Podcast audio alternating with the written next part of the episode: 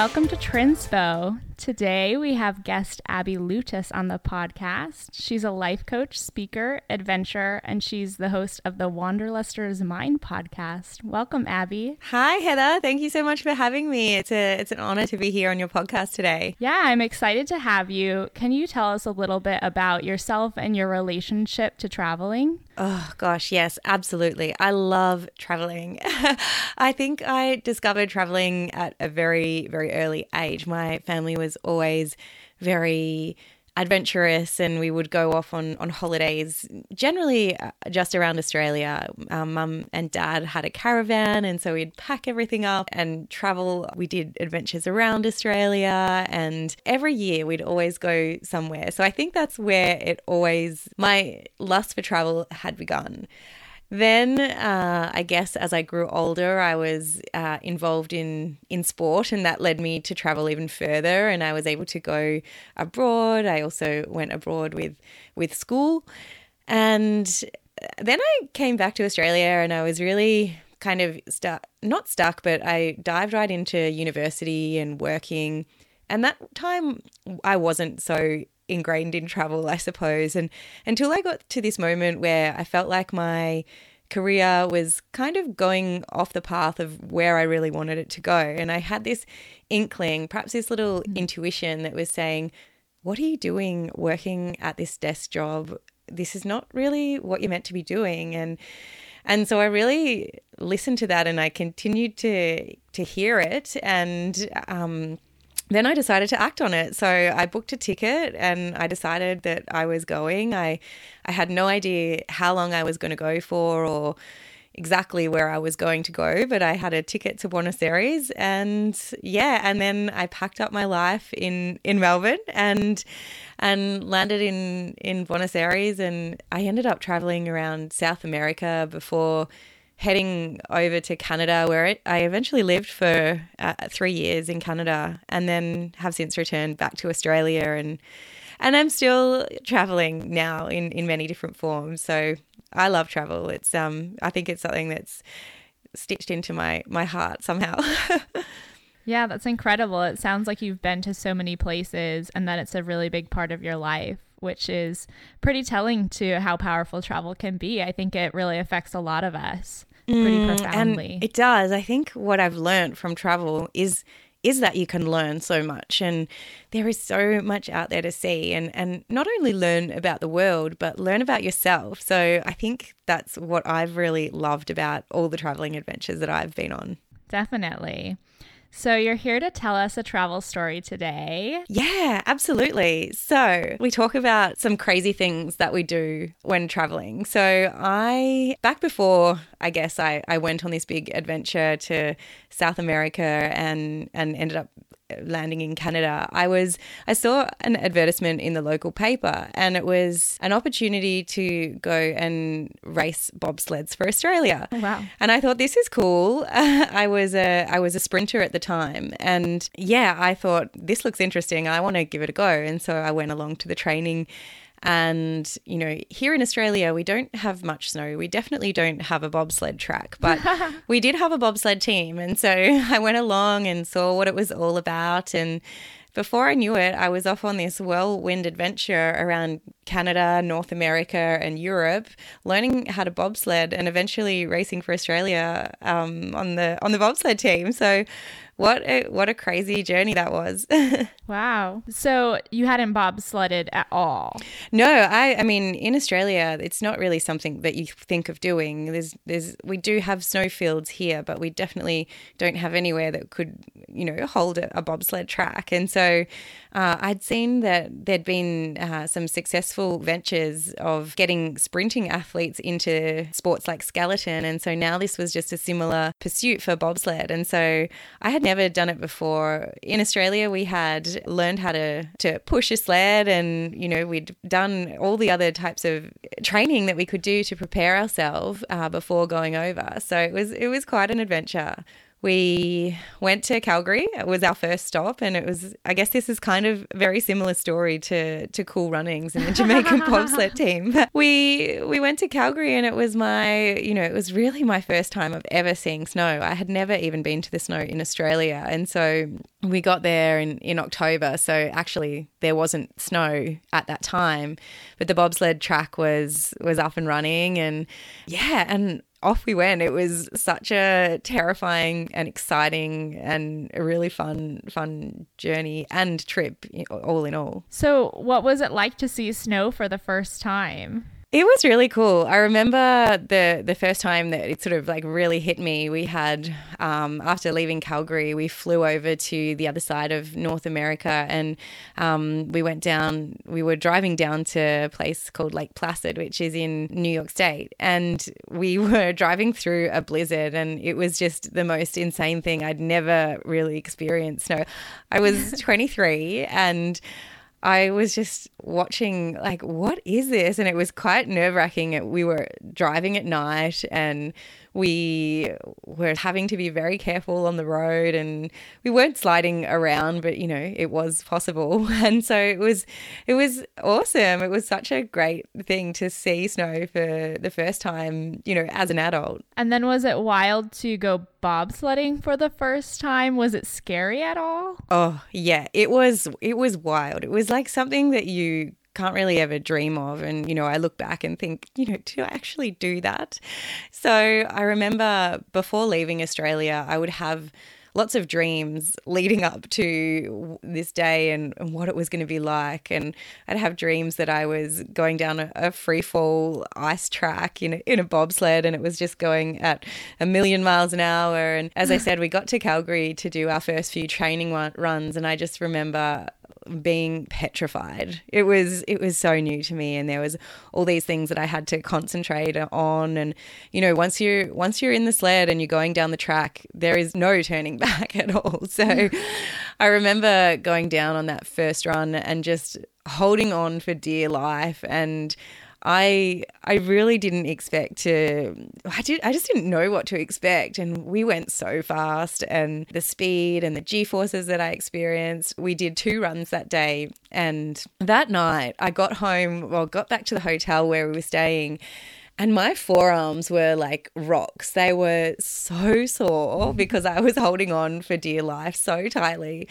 Oh gosh, it was um it was such an experience and I relaxed a little bit from there, but yeah, it was such a funny funny experience that I was just holding on for my dear life. Did it get easier, I'm sure, as you practiced more? Was it just as scary when you do it 100 or 200 or a thousand times or did it kind of get a little bit less intimidating? Oh, yeah, it definitely got less intimidating as we went on. And, you know, the next track we went to, as I mentioned, was in, in Lake Placid. And this was a more difficult track. And so, it, you know, that had an element of scariness to it as well. And we, had been told that there was it was bound that you were going to be crashing at some point. It's it's pretty much unheard of that anyone would ever go down on a, you know and have a bobsled ride if they were doing this as a sport and competing and then they wouldn't have a crash. So then my thoughts sort of turned to, oh gosh, what's it going to be like to crash? And so yeah. we went to Lake Placid. Yeah. went to Lake Placid, which is a bit more technical track and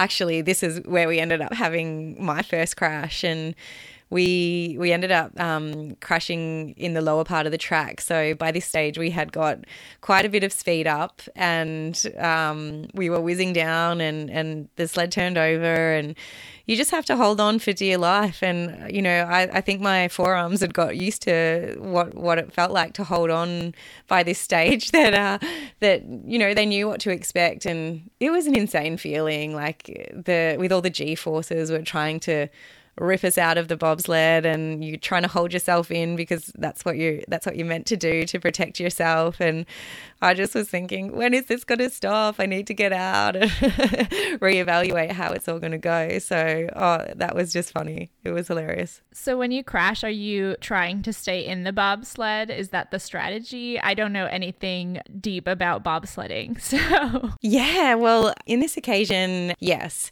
There were two things that I was told and that was you know, if if the crash was at the top of the track, then you probably want to try and get out of, of the bobsled to avoid sliding all the way down the track, perhaps on your back with the sled on top of you. But mm. really, if you're at the bottom of the track, you are going so fast that it's more important to be protected and to hold on and pull yourself into the sled so that, you know, if, um, if anything is to backfire, that you're not sort of flailing around going at 100 kilometers an hour or something and, you know, and being flung out of the track could be even more dangerous dangerous. So in, in this occasion, we, we held on to the sled. And I think that most crashes in bobsleds would happen further down the track when the sled has gained more speed. Fortunately, it was um, it was just in our training run and, and not in competition. So we were able to get used to that feeling. And certainly going back up and, and going again was, you know, I was so nervous to get in that sled again. And the second time round, we crashed again. And so, oh. you know. I think the more you do things, the more it becomes familiar. And so from from then on it sort of, you know, every time it was still nerve wracking and still scary and there were more crashes after that and but you you do start to get used to it in a funny kind of way. That's good. so then you were still just practicing in Lake Placid. Yeah. And then did you continue traveling to practice in different locations or at what point did you start competing and traveling? Yeah, so from there uh, we had the two training runs in Calgary and and then two more in Lake Placid and so then we went back to Calgary and, and we launched onto some racing. We, we went onto the World Cup circuit. We were actually uh, trialing to um, to gain a spot in the Olympics uh, for 2006 when they were in Turin in Italy. Wow, that's exciting. oh, it was so exciting. Um, we had a, a, contingent. There were a few teams. We were the B team for Australia, so it didn't dampen our spirits or anything. We still were very excited to be on this journey. So yeah, we we launched into it and and did some competing in North America before heading over to Europe, um, getting to do some more training on on the track in Italy and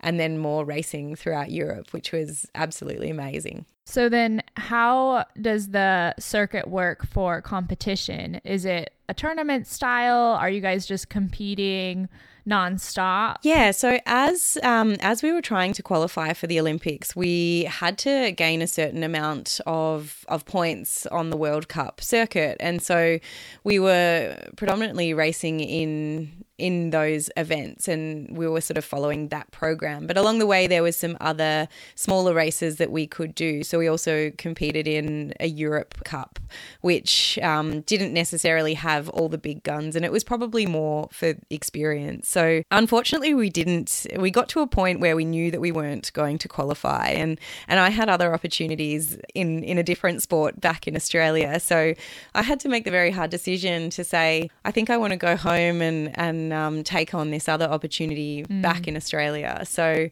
uh, as as wild and exciting as that journey was, um, there was other great things ahead for me. Sure. So, how many countries did you guys go to while you were on the circuit? Were you just traveling constantly? Would you stay in one place for a while? How did that kind of work out? Yeah, well, we were constantly on the move. I mean, we started in Calgary. We spent a couple of days there before going over to Lake Placid for training. Then we flew back to Calgary for the competition before flying back to Lake Placid for another competition there. Then we left North America and went over to Europe, where we were in Italy, we were in Austria and um, Germany as well. And we were going to be heading back to Italy, but that was at the stage where I decided to to head back to Australia. But during this time, it was sort of coming into winter, obviously, and it was so incredible in in some of the snippets of our downtime to be able to go and explore, you know, some of these beautiful little European towns at this time when it was snowing and, and getting cold and I hadn't really experienced much overseas travel at this time. So for me it was a real eye opener. It was it was absolutely amazing. That is incredible. That's nice that you got some downtime to enjoy some of the corners of Europe as you were traveling so much. Yeah, yeah, absolutely. I mean, I think the situation is is unique and really fascinating because you're traveling kind of for work because you're competing professionally, but it's not like your work is travel, right? It's just a factor of what you're doing. So, what was that juxtaposition like as a athlete competing and then juxtaposing that with traveling? As an athlete, that was the focus of the trip. We were there to train,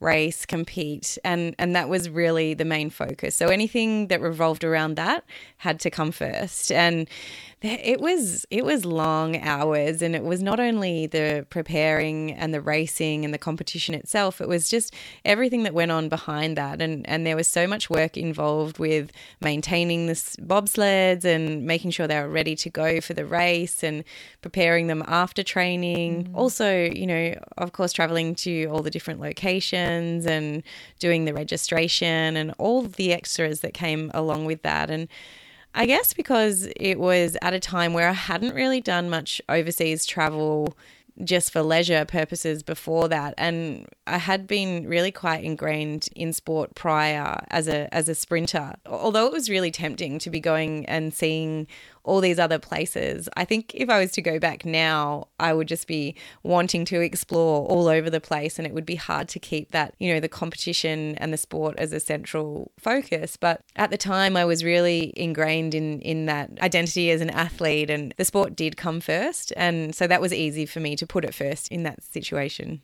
Nice. And then, since this was one of the first times that you were traveling overseas extensively, would you say that this trip gave you the travel bug? Was it kind of the impetus for future travels or just a travel experience in one of many? Yeah, I'm not really sure if it was what gave me the travel bug because it sort of had a different focus. And I did go back to Europe a number of years later, and perhaps it was that trip that really sparked the travel bug for me. I did go back for another competition, but this time it was for sprinting. And the idea was that we were going to go to this competition in Germany. And then after that, we would travel for two months. And perhaps it was that travel and backpacking around Europe where we didn't really have a plan and you know going out to explore was really the central focus after we had been at this competition and so I think it was that time that really gave me this lust for travel and being so curious to go and see other countries and, and what it was all about. That's awesome that you got so many opportunities to travel while you were doing other things that you're really passionate about. Yeah, absolutely. I, I was so lucky. And I mean, I guess too, I really took these opportunities. I really embraced them. And I think we're all, you know, we're all faced with opportunities in our life and sometimes we don't take them. And, you know, I just saw saw these as the next exciting thing. And and you know some people would say to me you know how could you do that? Or I, I don't think i could ever do something like that. And i think that's a bit of a throwaway comment because we can all do these things. It's just, you know, do you have the courage? Are you being are you prepared to be vulnerable and and take on these opportunities of something that, you know, you probably don't know much about? And I think that's re- really where the adventure lies is when you dive into that curiosity and and take the opportunities that could lead you somewhere exciting. That's definitely true. I really like the quote, the first step is half the distance, and I think that's very true with traveling is just diving in and booking a flight somewhere or taking the first step to plan some travel is really half the distance in my mind. Even for me, as a person who's traveled quite a bit at this point in my life, it's still every time I plan a trip, it's the same thing where it's like I just have to decide that I'm going to take time and energy to go on this trip and to go experience a different part of the world. And I have to make it a little bit of a priority, at least enough to just take that first step of booking something. And I think that's really as simple as it is sometimes. And for people who haven't traveled maybe as much or haven't traveled before or are nervous about traveling, even as a seasoned traveler, it's the same thing every time. Like you just have to jump in and go for it. Yeah, I 100% agree with you. And I love that you said that because Yeah, it is. It's just that first step. And I think what you mentioned also about booking the flight, it can really be the catalyst that will, you know, slingshot you into this adventure because I know that was the case for me when I ended up quitting my job and, and leaving Melbourne behind and, and heading to Buenos Aires because I remember it all sort of coming to a bit of a head and like, what am I going to do? And as soon as I booked that ticket, it, it just was the flight. That's all I needed for me to then say, well, now I'm going. And I was very nervous because I was going on a solo mission and I didn't really know. And I was explaining how nervous I was to a friend of mine. And he said to me, look, you don't have to get all the way down the road. You can just look at what you have to do next. Like, don't worry about, you know, 10 steps ahead. Worry about what the next step is. You know, firstly, you'll get on the plane, then you'll sit down, then you'll take the flight, and then just look at what is next for you. And I think when I approached it like that, I really found it a lot easier to digest as such. And, you know, sometimes we forget that it's as simple as booking a flight. I am back in Australia now and have been wanting to go away and, and do a hike up in the north of Australia and and I use this analogy of just booking that flight. I use that again to really propel me into this next adventure. And I was looking at the flights and I thought, you know, I just have to book the flight and then it's going to unfold from there. And, you know, you have a deadline and, and you have to work, work towards it, whether that's planning or um, what it's going to involve that's what you need to do. So yeah, it's it can be a really fun time because it starts to spark all the excitement and and you start to do the research on where you're going and it can be really fun and an enjoyable process. Definitely. And I think you alluded to it as well as that those are skills that you take back with you into your normal life of just taking it one step at a time, not getting too far ahead of yourself. These are steps to accomplish anything we want in our lives and it is the same for travel travel. Yeah, absolutely. And sometimes we have to learn these um, these lessons from traveling and, and bring them back to our everyday life. And yeah, it, it can absolutely relate. And it could just be stepping into that, you know, that next big project or the creative idea that you have to get started. But sometimes if we don't take that step, we, we don't know what's going to unfold and, and we get held back. And that's when, you know, our ideas can sometimes sadly die with inside us and, and that can be sad because you just don't know where these things are going to lead you. Yeah, that's definitely true. I think there's a lot of awesome life lessons to be learned from traveling. Yeah, absolutely. So I know that you focus a little bit on reverse culture shock in your life coaching and kind of that's a focus that you've taken when you examine traveling. Do you want to talk about that at all? Yeah, absolutely. So as I mentioned right at the beginning of our chat, I lived in Canada for three years.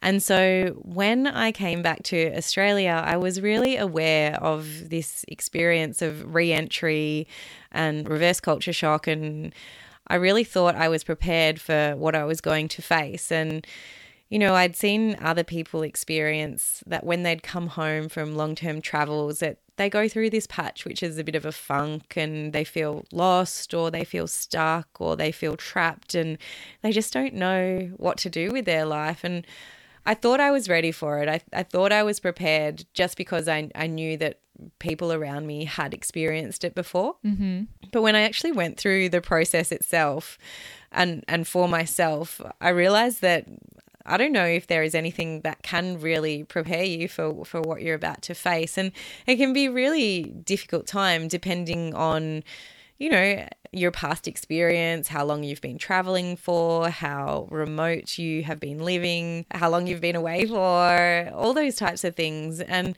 there are so many different areas of your life that it can affect. And I think going through that process myself, I found like I was looking for someone to help me along the journey. And so toward the end of it, um, I started studying life coaching. And then I got this incredible idea of what if I can help people through this process. And um, it was definitely something that I would have chosen to, to take on if I'd had have found the right person.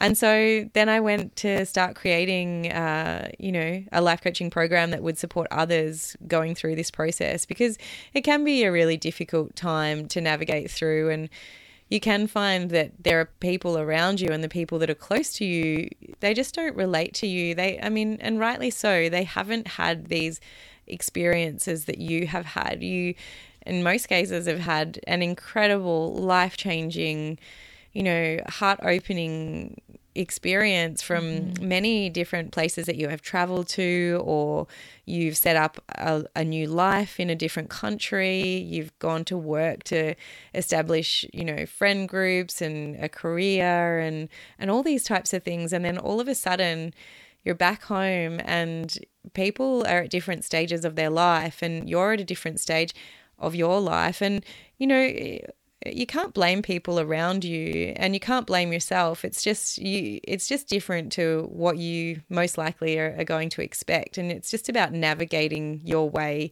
through the transition. And and perhaps you know i like to look and focus on how you can use the inspiration from your travels because I mean, we come back from traveling with so much inspiration and what we've seen and the things we've done and what we've experienced and ideas pop up in our minds of, of things that you know perhaps we might want to do. And so i really like to think about how can we harness that inspiration and use that to take inspired action to step forward into the next chapter of your life. I think that's really incredible that you've not only combined two passions of yours life coaching and helping people with reverse culture shock but that you're dedicating so much time and energy to this subject because it is a really important subject. And I think it affects a lot of people, not only those, like you mentioned, who maybe have been gone for many years in a very remote location or a location that's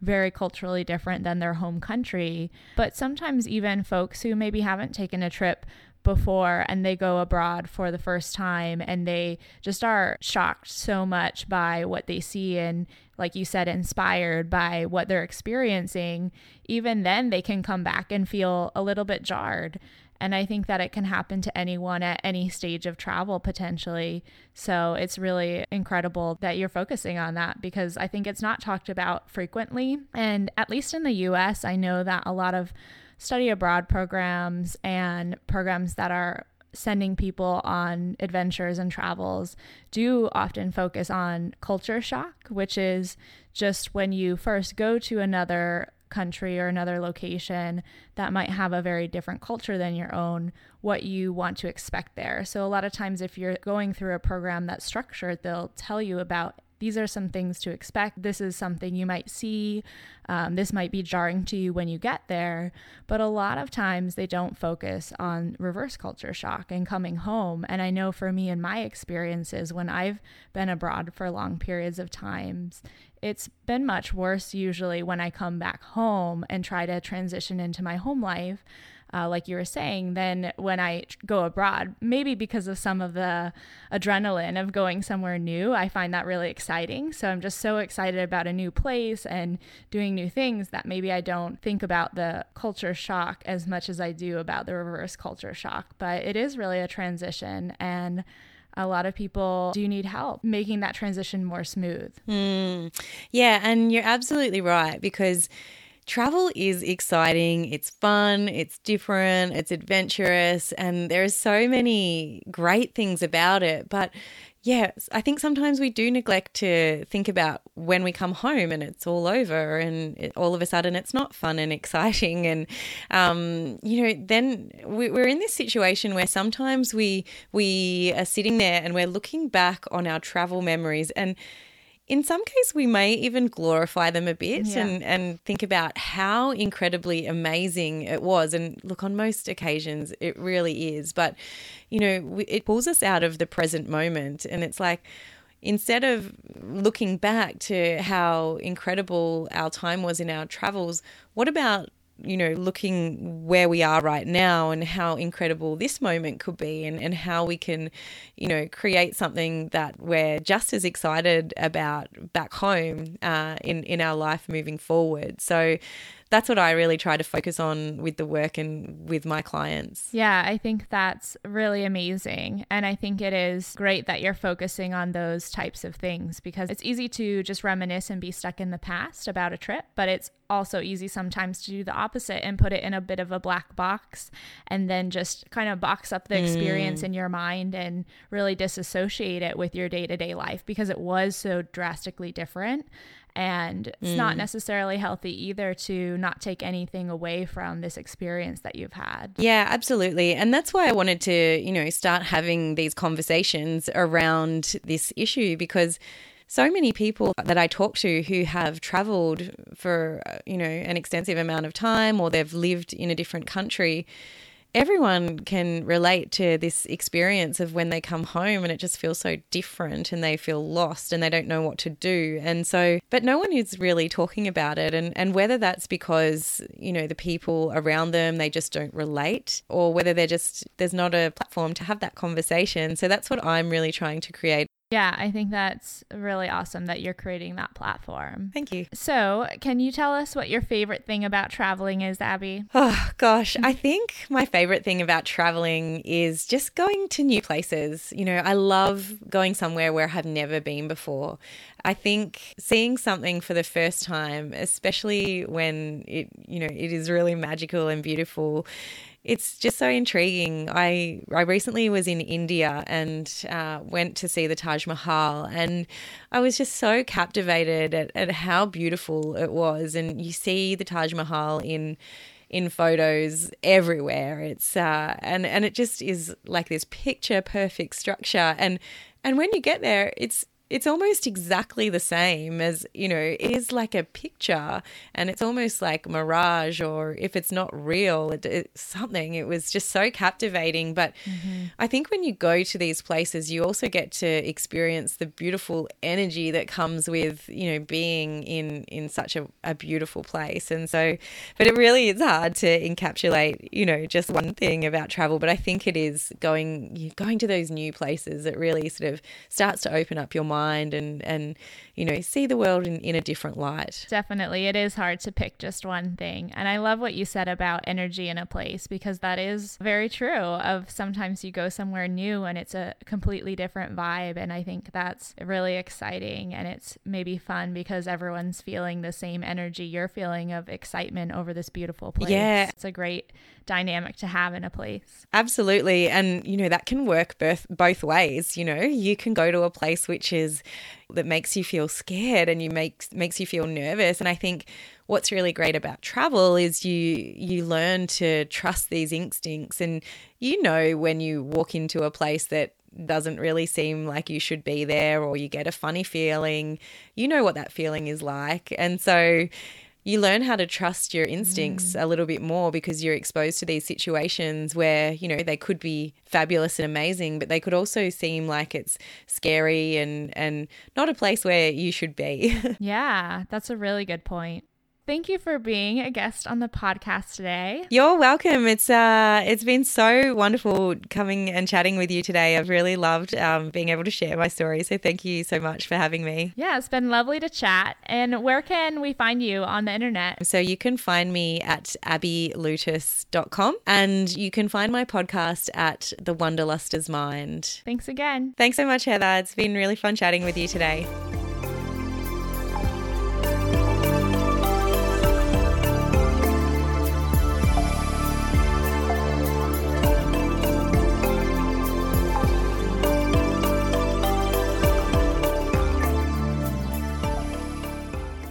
Globetrotters. Thanks for listening to Trinspo, the travel inspiration podcast. If you want more Trinspo in your life, you can visit us at trinspo.com. Follow us on Instagram or Twitter, where our handle is at TrinSpoCast, or email us at TrinSpoCast at gmail.com. Also, when you have the chance, please head to trinspo.com slash review and leave us an iTunes review so that other listeners can discover our podcast too and get inspired for their next adventure.